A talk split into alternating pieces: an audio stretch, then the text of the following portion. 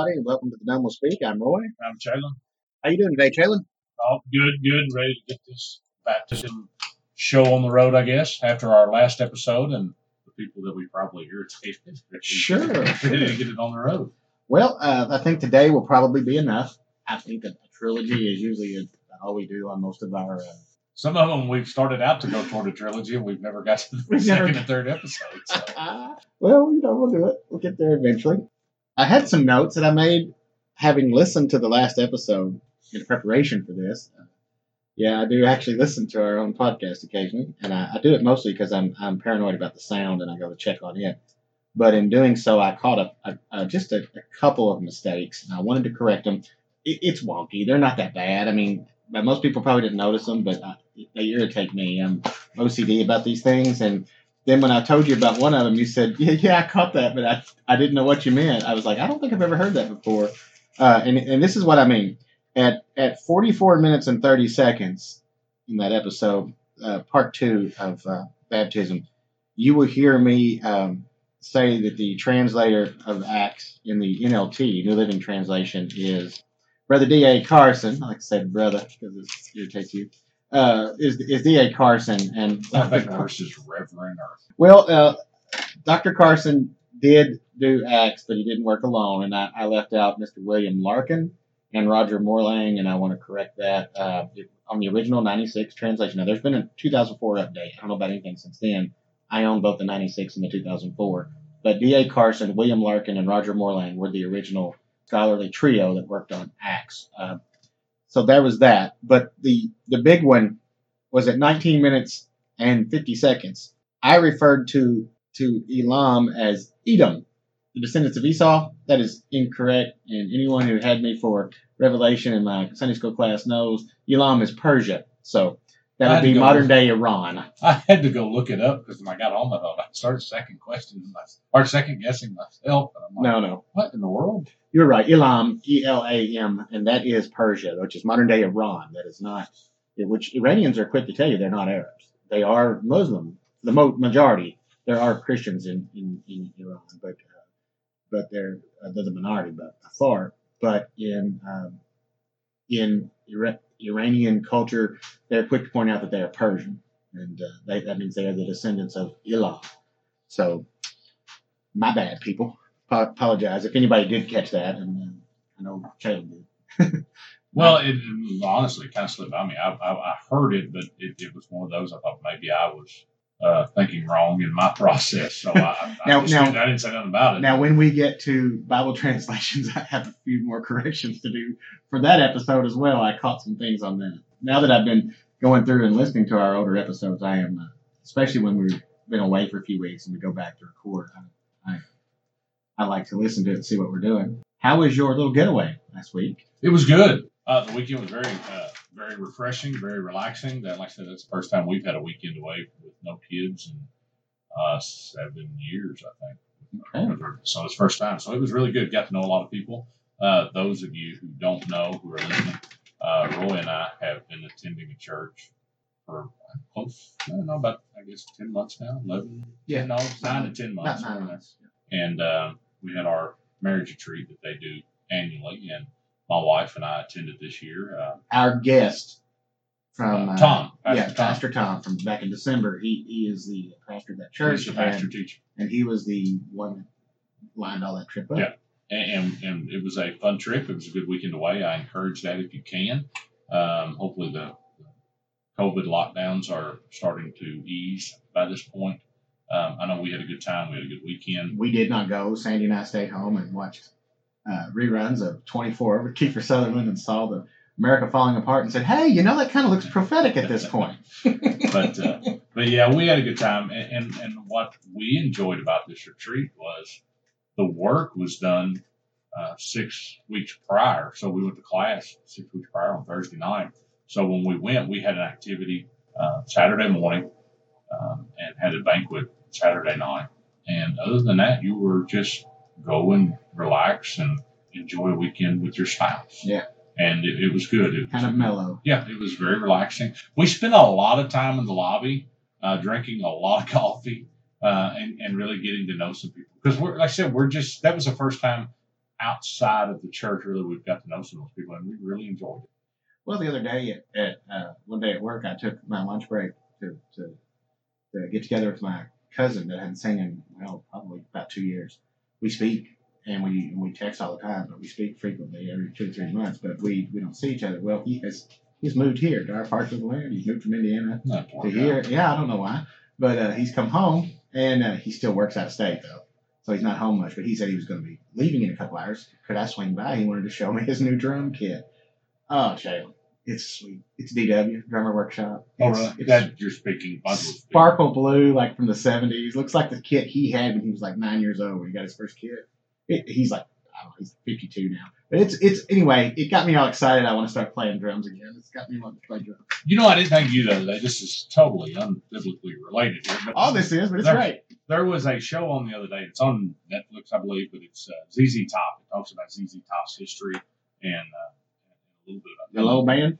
And ironically, the one with doesn't the one the only one that doesn't have a beard, Frank Beard. he uh he uh he talks about true. he, he talks about his drum kit, and, and I didn't know I didn't know that he he had fell into drugs and all that very early. Oh yeah, years, I didn't realize years ago. But he talks about it in that, and he actually had. And I, for the life of me now, I guess I know nothing about drumming. But he had had a very expensive drum kit, and he got to the point where he pawned one. I mean, this is at the beginning of ZZ Top uh, Rising. They had done a tour and they'd come off the road, been off the road for a while, and didn't know whether they would go back, and they would take a hiatus. And uh, Frank sold his drum kit. I mean, he talks about it in that. It's a documentary. It's pretty good. My wife and I watched. it. Of course, that's one of my.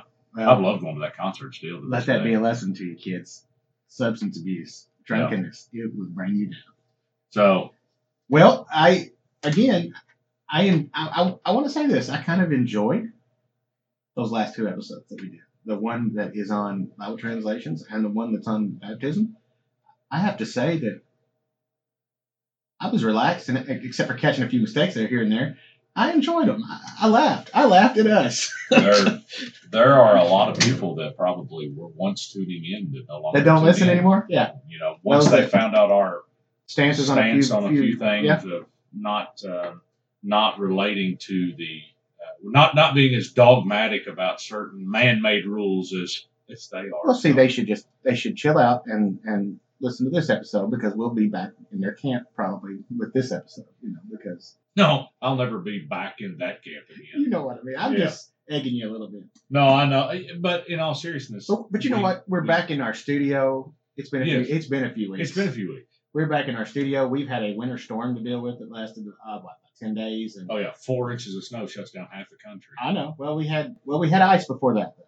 We had about a quarter inch of ice, and then before and then after that we had. Uh, I don't know how much y'all had where you live, but we had Six, we had yeah we had that, and then a few days later it snowed again, and we got a little bit more. So never had a chance to melt away for a long time. But uh, now we have spring-like weather, and then yesterday it turned cold again. So yeah, that time of year for us. you never know what it's going to do in March. I have comes in. shorts and a parka on all at the same time. Well, I tell you what, I am glad to be back in the in the, in the saddle as it as it were. We have our coffee and creamer and our syrups. So we've got our little our mixed drinks, but they're non-alcoholic and they're all hot beverages. I've got the heater on, a little fake fireplace. We have our earphones and our microphones and uh, multiple translations of the Word of God, including interlinear and notes edition of the NET and the MacArthur Study Bible, because we're going to utilize a lot of things today to talk about the book of Acts as, other, as well as other tra- passages. We'll begin though in I think I want to begin in Colossians 2. I think I told you because I want to I want to do something here. We're, we're going to summarize our views on on baptism in this way. Generally speaking, here's what we we say: baptism is important.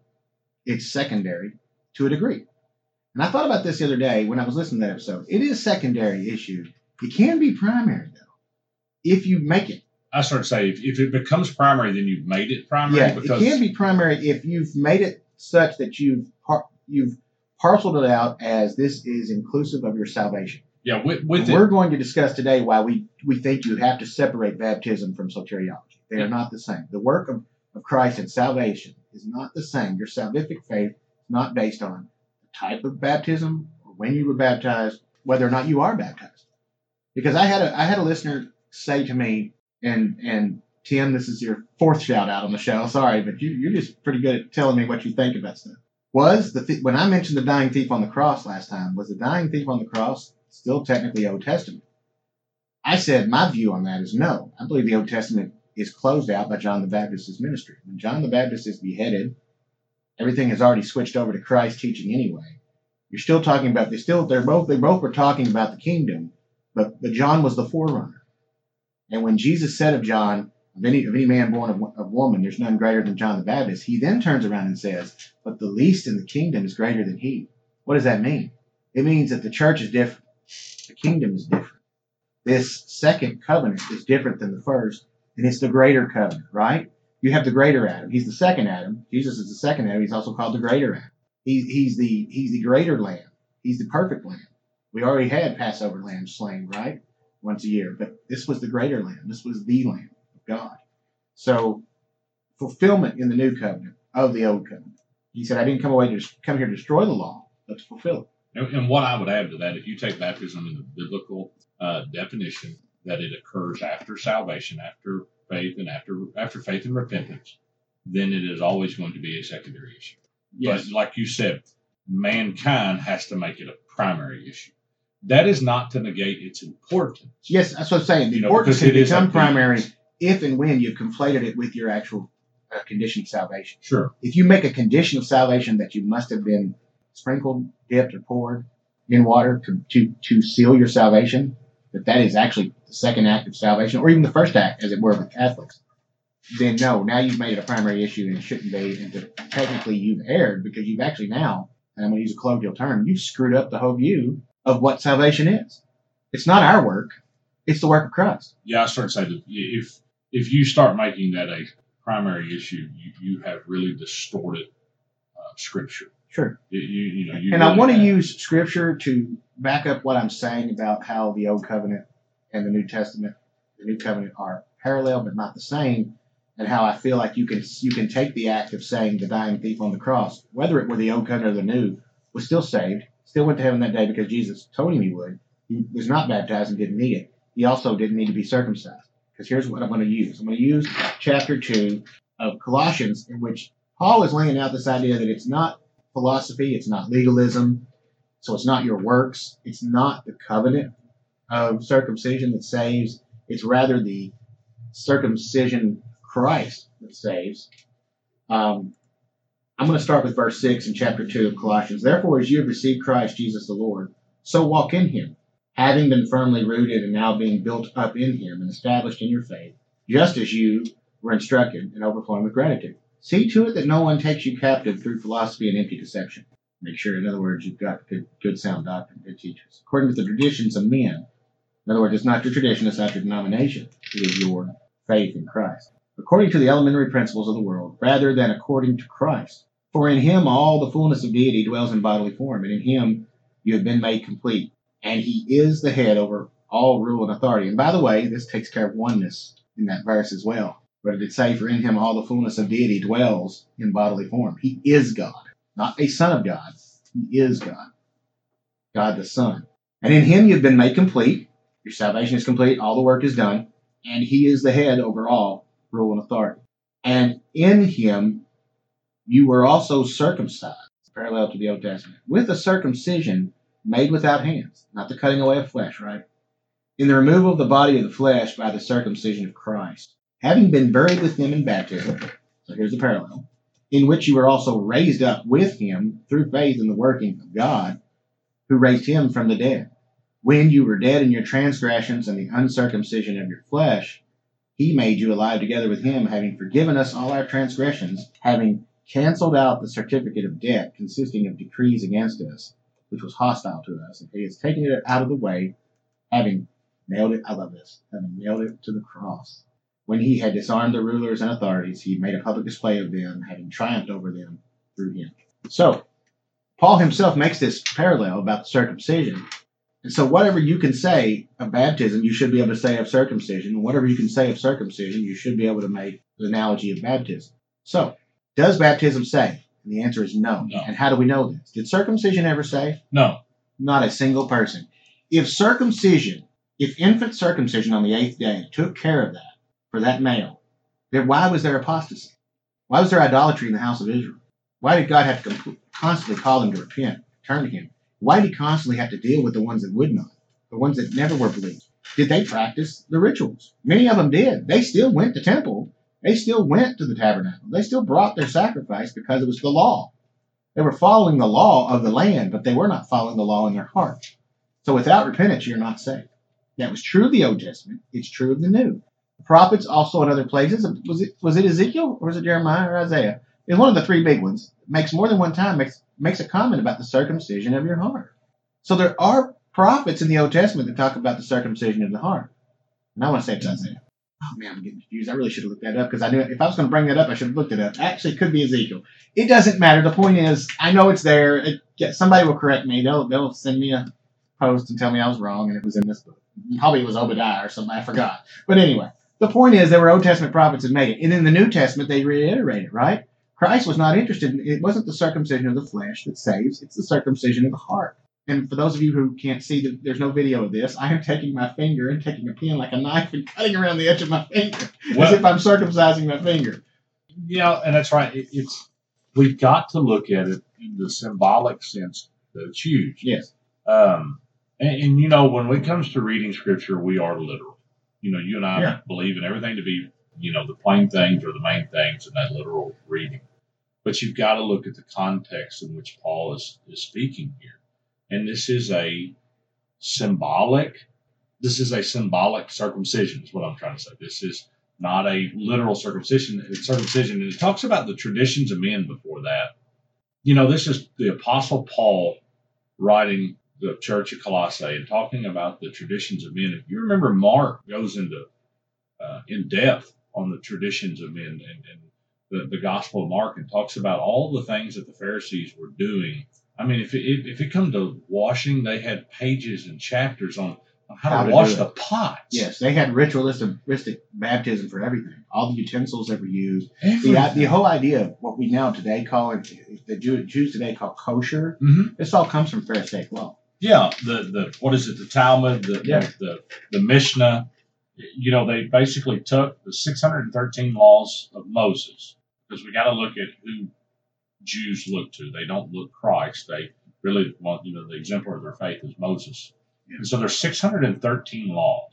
They couldn't understand the 613 laws, so then there had to be a commentary, if you will. And then so then comes these Jewish writings to be able to basically explain the law. That's And- your Mishnah and your yeah, that, that's the Mishnah of the Talmud, and, and that's what happens. And you know, I think there is. I know it sounds like we're joking, but I, I believe there's three chapters on the washing of pots. Yeah. I mean, three of just how, how to wash a pot. Um, and, and this is what happens. Paul is Well, Paul points that out about being a Pharisee and of the tribe of Benjamin, that if there was anybody that was going to work his way to heaven, it was him. yeah, He was doing everything he could in his young life. He was nowhere near. He thought he had a zeal for God in his hatred for the Christian, not understanding he was persecuting God because that was God, God's people. yeah. What does Christ say to him on the road to Why do you Damascus? persecute me? yeah, why do you persecute me? Yeah. Well, the King James word it as Saul. Why persecutest thou me? But anyway, in English. Um, so I'm gonna, read it? I'm gonna Can read it in the NIV? for I'm- go for it. What? Uh, let's see. What is that? What is it? You to read? Uh, actually, in the Colossians that we're talking about, Yeah. I do like. Uh, I had the NIV pulled up, and I'll start in um, in verse nine. For in Christ, all the fulfillment of the deity lives in bodily form, and in Christ you have been brought to fullness.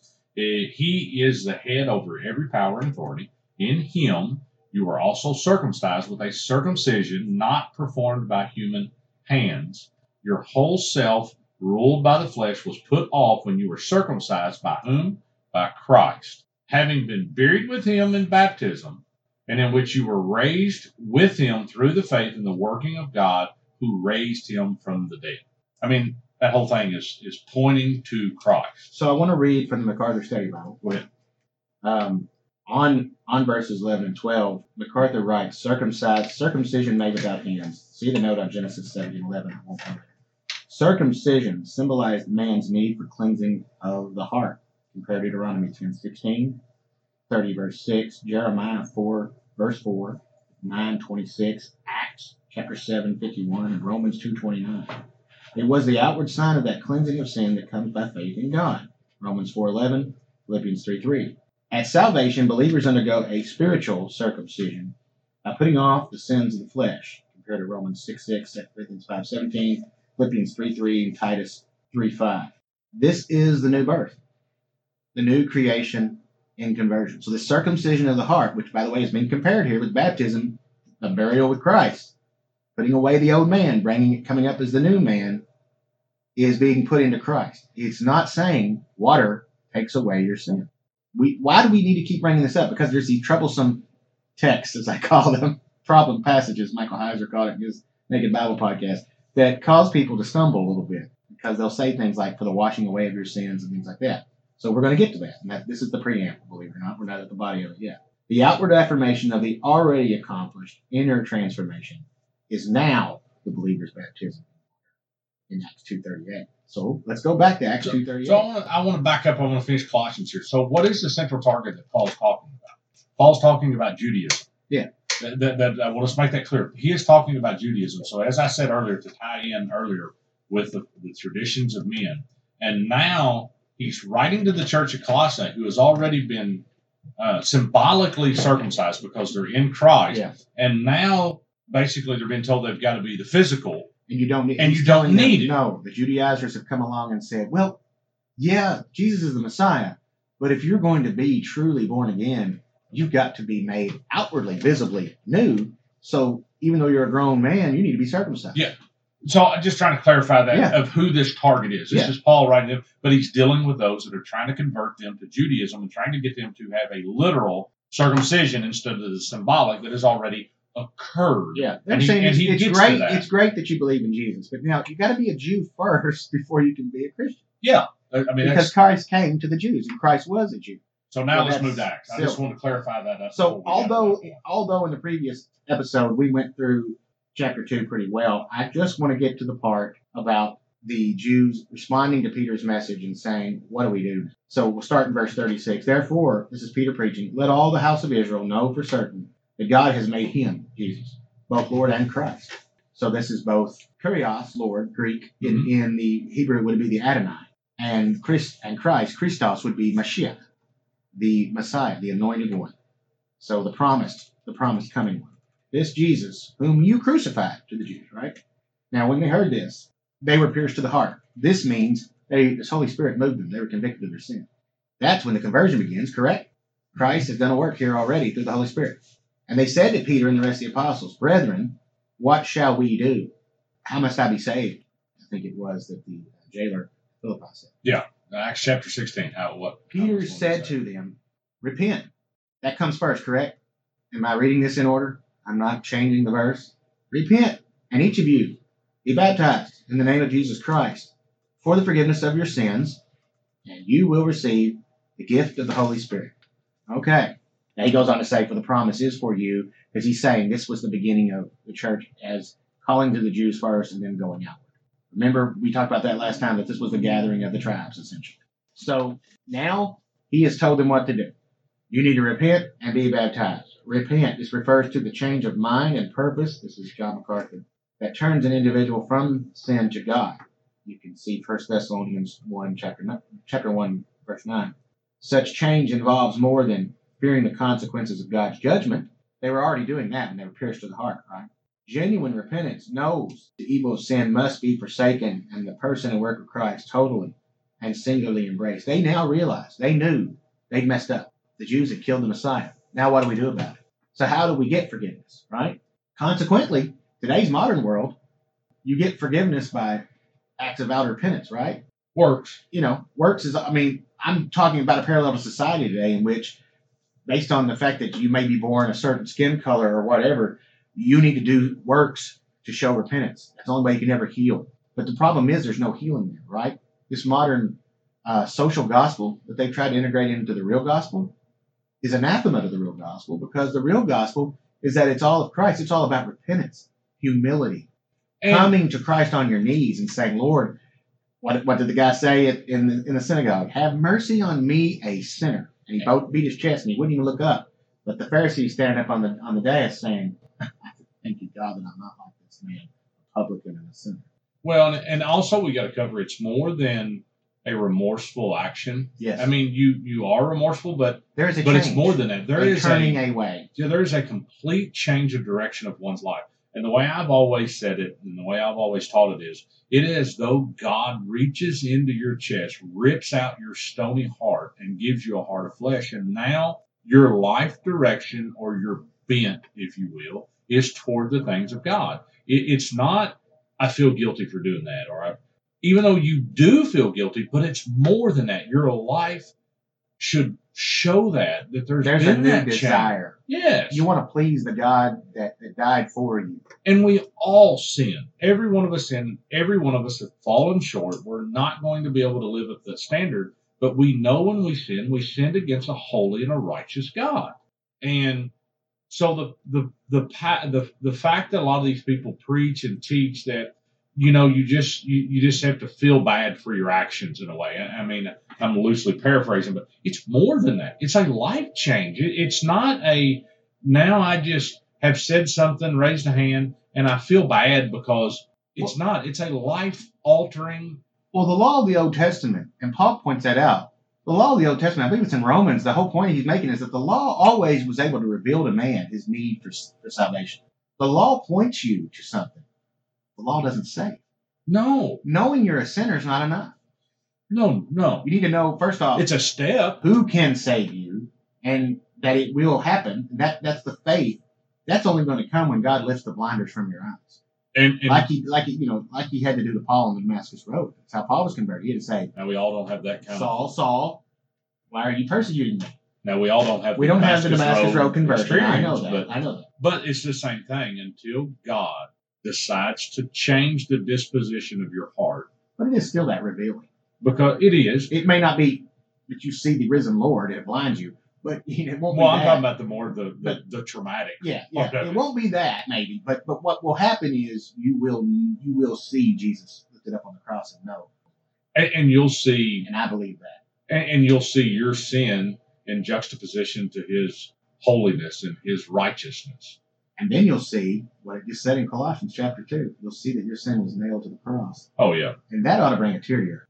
It usually does. You think about When it, I even about even right now, the sins some two thousand years later that we commit against God were nailed to the cross Yeah. two thousand years. Weren't we talking about this very thing the other day? Yeah, I think you and I that, talked about And I said that reminds me of a song my son always liked. Um, so I'll finish this little comment from MacArthur. He says Peter exhorts his hearers to repent.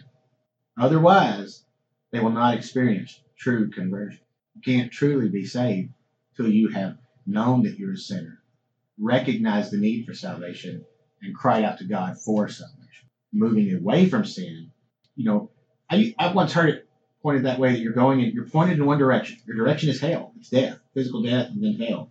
You're pointed in that direction, and God is revealed to you, and you turn and say, Yes, Lord, and I'll go in this direction toward you now. Not that you're going to do anything to save you, but you're going to turn from your sin and turn away from that and turn to Christ to be to be truly repentant. You will not stop sinning. We've already made that clear, folks. You will sin again, but you will have the means for the forgiveness of it. So then he says, be baptized, right? Now, that Greek word, baptizo, to be immersed, it's in water. Here we have Peter following God's command. This is the first time I believe we've seen it in the Bible where now the church is, is acting upon the Great Commission. Peter's preaching this message and he's telling them, you will be baptized in the name of Jesus, right? So why in the name of Jesus? Because of the power of that, right? You are now identifying with Christ. The outward public profession of your faith is symbolized in that baptism, that water baptism. You are buried in the same way he was buried in the earth, his physical death. You're buried to your old man, to the, to the physical sin, death, and then you are raised in newness of life. A lot of times, pastors will actually say that when they baptize people. You're raised in them to walk in newness of life. Uh, and it is. It's symbolic. But is that what it means here when it says, for the forgiveness of your sins, that you must be baptized to be forgiven? And the answer is he's just drank some hot coffee. yeah. He can't answer. Wow. Burned his tongue. Wow. That was that was a lot more odd than I thought it was going to be. It his little But- tongue. No, the answer is not that you're not baptized for the forgiveness of your sins because these they're link they're not linking that in the old church in the Old Testament church, the historical church, the church fathers, whatever you want to say. uh, the Apostolic Church is what I'm trying to say. When you get back to the New Testament church, they linked the two together. So when you confess the Lord, they linked it with baptism. They didn't say that baptism was a a joint effort with it for salvation. It just linked together. Uh, look at the Ethiopian eunuch. How quick was he baptized uh, after conversion? You know, he wanted to be baptized right then. Go ahead. Straight away. Actually, it's straight away, Straight- wouldn't it? Straight away. No, it was just straight away. Straight away. So, but you look, you know, the the, the Old Testament, or the New Testament church linked just with the confession yeah, I do Lord. think correcting something you did say Old Testament church. I did say Old Testament. I said it again. Yeah. The uh, New Testament church uh, links the two hand in hand. Yeah. But it's not to say that baptism is part of it. There's actually no cooperation between the two. No, Now there is a baptism in view there, and we talked about it last time. the Spirit baptism. The. Spirit baptism. Yeah. You are into Christ. You are put into Christ. You're immersed in Christ. He's put His Spirit is put in you, and you're put into Him. And you're made a part of the body. Now, the outward initiation rite of that is is is the water baptism, and the public profession of your faith is your is your is your testimony followed by baptism. But that's not what saves you. You've already been saved. The work's been done. That's why the order is always there. Repent and be baptized. Now, of course, of course, we, we did a little discussion of this before we recorded about, I wanted to bring that up, about the word eis. It's in the Greek. Yeah. That is the preposition for, because there's multiple ways to translate. And there are several theories on, on how to do that in context of that verse. Now, on, on Michael Heiser's Naked Bible podcast, if you want to, folks, if you want to listen to this, listen to ver- listen to episodes 8 through 10 of the Naked Bible podcast. Pull that up. Look up Naked Bible um, and listen listen to episodes eight through ten. They're all short. I think they're all less than fifteen minutes long. Those three episodes. So you'd be, putting in less than forty-five minutes for your total amount of time to listen to these passages. And one of the passages he deals with is Acts two thirty-eight, and he talks about this idea that eis uh, as a preposition.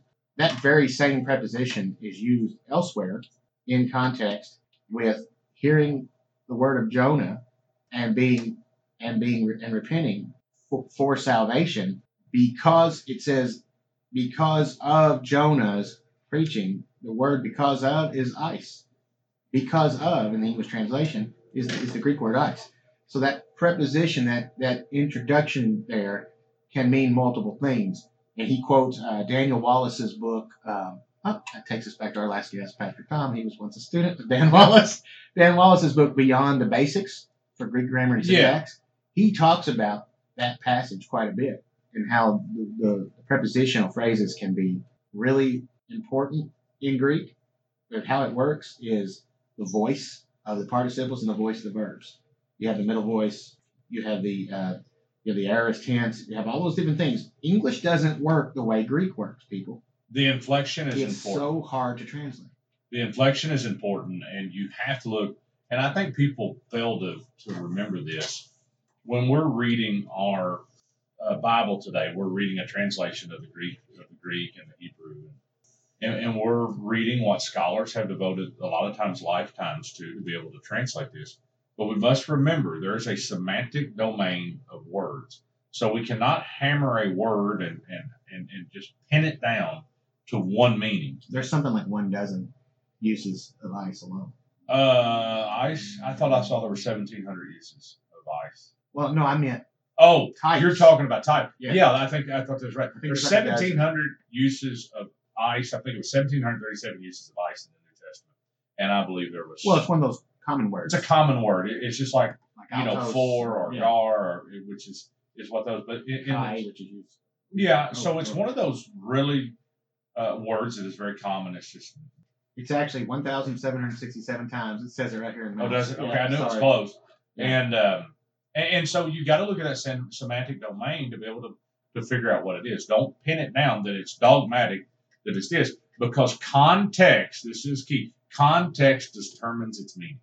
And we always say this, and we'll, we've listened to people and we've heard people, and then they've went to the races on something on the verse, and you and I always have this context, context, context. That sounds good what you just said, and it may be true, but it's out of context for that verse. That verse is setting within the context of a couple things. It's setting within the context of that paragraph. First of all, it's setting within the context of that sentence, then within that paragraph, then within that chapter, then within that book. And then to the author. How does the That's what I'm author usually use this word? And then, you know, so you can buy books, for example, for the Pauline letters, you can buy the dictionary, Paul, the uh, dictionary of uh, Paul's letters. So you can see how Paul uses certain words. Even as simple as that, you can get one of the Logos uh, Bible software. You can get the free version. I believe it has word study on it. You can pull a word search and you can see how Paul uses it. You can see how the New Testament uses it. You can see how it's used in the Septuagint uh, as far as. So, how is that word used? What is the sem- semantic domain of that word? And then how does it fall into the context Well- of what's going on? Here's some of those uses. Go ahead. It can be to, it can be to the extent of, it can be for, which is how you see it translated. It can be before, with a view toward, for the use or service of, or, and these are two that I think are close to what I think it's actually meaning to, with reference to, or in accordance with. Now, in with reference to your salvation, or in accordance with salvation, makes a lot more sense. In English, that would probably be translated because of. Yeah. Often it's because of. But it can even be the word resulting in, result in. But I don't think that's what is is there. And and when they say for, for the washing away of your sins, again, it doesn't necessarily mean the straightforward English use of the word for. And it's, you know why they generally go with that. And, and in, in general, um, they'll even say this. It's because it reads smoother Well, how many versions? in the context of that sentence. Uh, because, for instance, Heiser broke it down the way you could say based on the tenses of the verbs. It would be something like when when Ananias is in Acts when Ananias is telling Paul to, to rise up and be baptized, you know, make your confession, be baptized for the washing away of your sins. That in in in actual context there, it's Paul having it, it's basically not, but it doesn't actually use the word Paul, but it would be you, Paul, implied, having risen. You've already, in other words, Paul had already stood up before Ananias for whatever reason. Having risen, you profess Christ, and having having professed Christ, wash away your sins in water through baptism. In other words, you've already believed, and you've already stood up and said, "I believe, and I, I accept, and I profess Christ." Now be baptized Yeah, it, it, it, they, the two To went show. hand in hand. to show your washing. And I think that's the key, what you said, to symbolically show. And that's in the same book with the same writer, Mhm. Luke, and that's how it's in, it's implied there. All throughout Acts, you could go one chapter over uh, in chapter three, beginning in verse eighteen, and you'll just see them saying Peter just saying repent. Never talks about baptism afterwards. So, in fact, most of the time throughout the book of Acts, baptism and then is not even is, is not when it is found, it's generally found with repentance, but repentance is often mentioned for salvation, and baptism is never brought in afterwards. No, when we So see there, there's a point of make, I'm making is it's not saying that you need the water baptism to be saved. You are baptized in the Spirit when you're saved, and and that repentance has to come. So the repentance is the primary. It's always repent first. No, when you see the apostolic preachers, the apostolic guys, and uh, you know the apostles, when they're doing it, it's always repent, repent, repent, repent. It's it's it's always repent of your sins. Change. You know, there is a repentance, a godly repentance, not a worldly repentance. There is a difference. Honestly, we could do a whole episode on the difference between worldly and godly repentance. Ironically, we're probably going to discuss here shortly on that, uh, dealing with a um, subject matter of the news. We'll Sure. deal with godly versus worldly. Well, you know how you have the we we've made this this sort of uh, parallel about circumcision and baptism there in Colossians. So in the Old Testament, did you have saved Gentiles who were not circumcised? Yes. So by analogy, could you have people who profess Christ not get baptized, then die and go to heaven? Yeah. Yeah.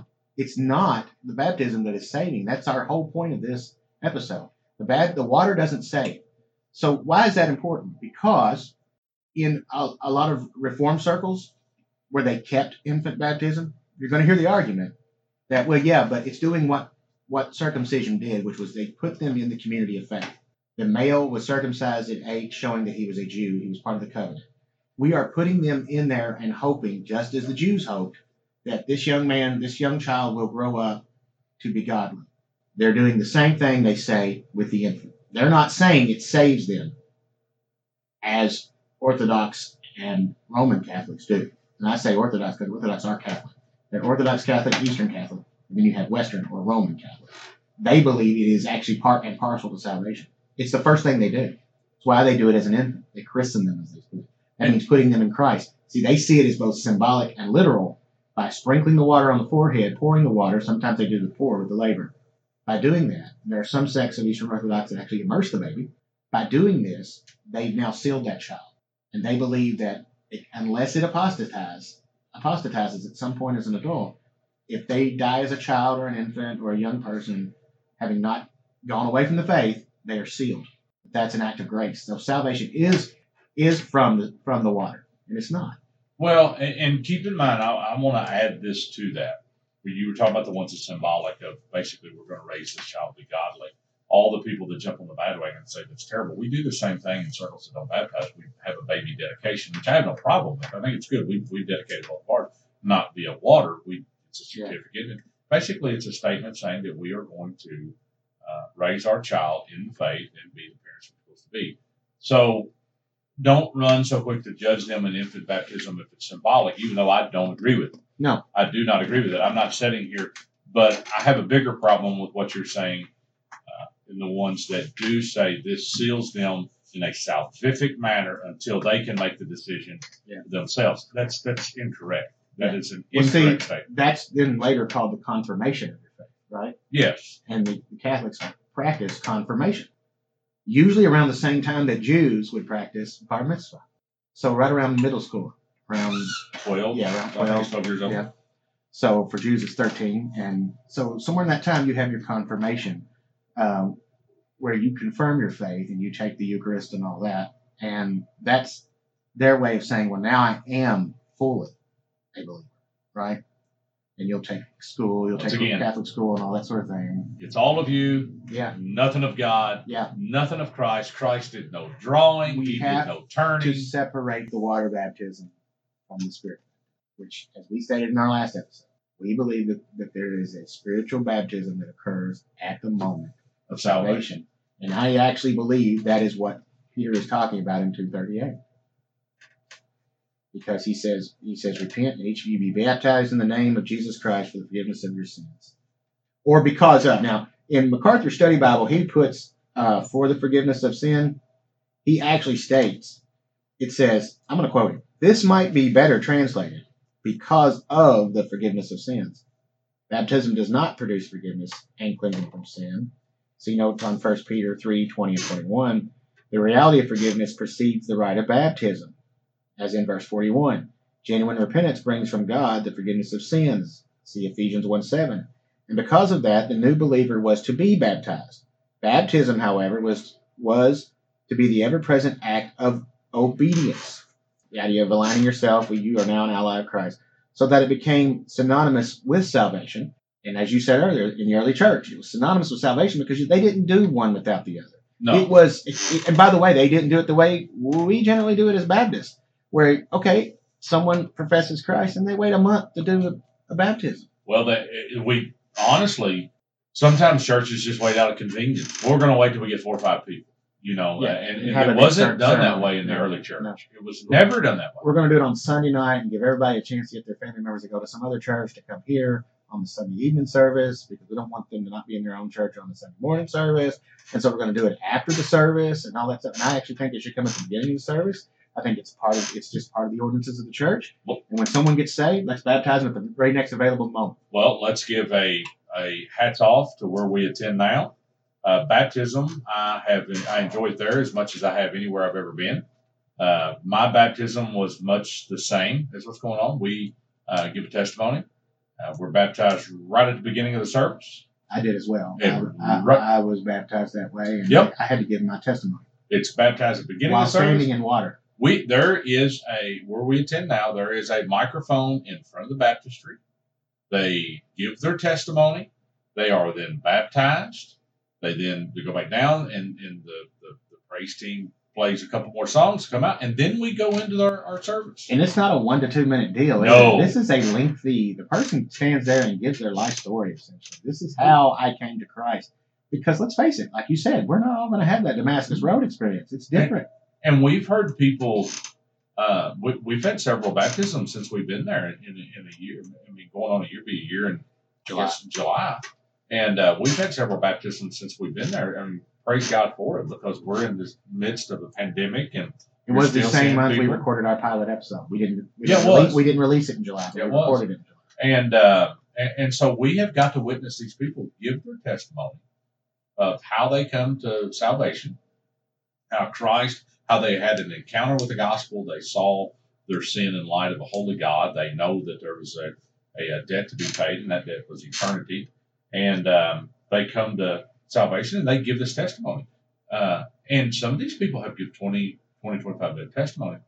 And and when you're listening to them, you're not bored. You're not. No. You're not. Never has a thought crossed my mind. Oh, I wish they would just on with it. No, it's, No, it's like wow. it you reminds know? you. Yeah, it makes you relive that that that in your own life. I've heard guys like uh, James White talk about how important baptism is in the sense of as a part of the church service. In that, when this person has now come to Christ, let them speak, let them give their, their witness. And I've heard Todd Friel say it on, on Wretched, and that how, how good that is because Todd always says it reminds me of my own conversion.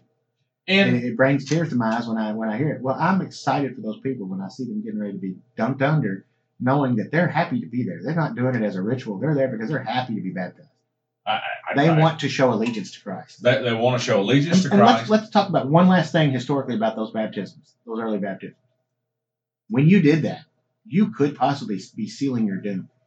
oh, To Good. be publicly baptized meant you were in Christ, right? And you were in the church, and that meant persecution first from the Jews, and then it spread through the Roman Empire. You could basically be put to death for that. Philippian jailer. Everybody always says he he asks what you know, well, sirs, what must I do to be saved? And they simply tell him believe, and then he is baptized. You got to realize when he had allegiance with Christ, and he has allegiance with those in jail, there is a mark placed upon him. I mean, he if he was a jailer, he would have had a status in the community, but now he has identified with the one um, that they are persecuting, and this led to persecution for him. Now we don't know anything about the man's life once we hear, you know, that that that account. Right. So. But we know that those people in the early church, if they had those allegiances, the life was not easy. No. And so this jailer would have had a life that would have been more far more difficult prior or than it was prior to his conversion. And he was willing still to be baptized, to publicly identify with Christ.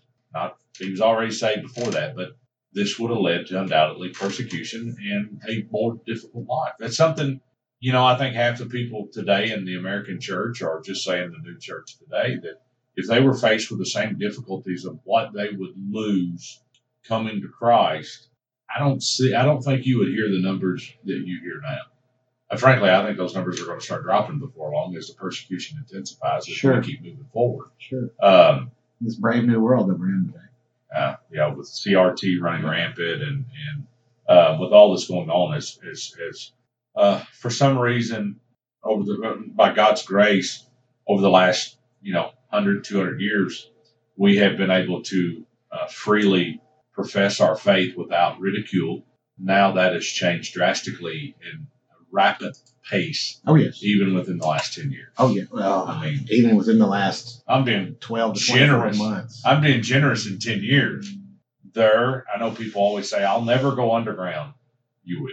And that does not mean that you're not a Christian if you go underground. It, it, it still means there's work to do. There's gospel uh, to be preached. There's things to be taught. There's people to spread.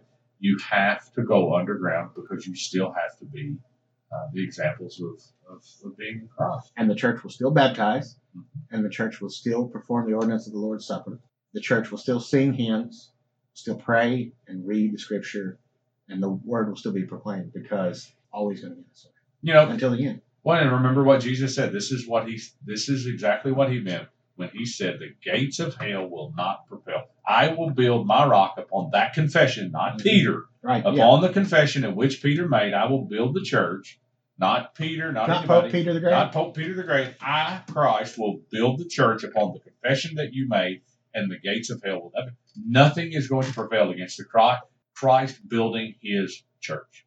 There is not one thing that will prevail over that, Amen. and it's going to be built according to how He sees it fit to be built. Sure. That's how it's going to be built. Not how man sees it to be done, not how a program sees it to be done, exactly how Christ sees fit and God sees fit. Well, can I say one last thing before we Absolutely. go? Congratulations, Shaylin. We actually finished a doctrinal teaching. we did. Baptism in three parts. We did it in three parts. We finished all episodes. and we did them relatively close together. And we still forgot what we always forget.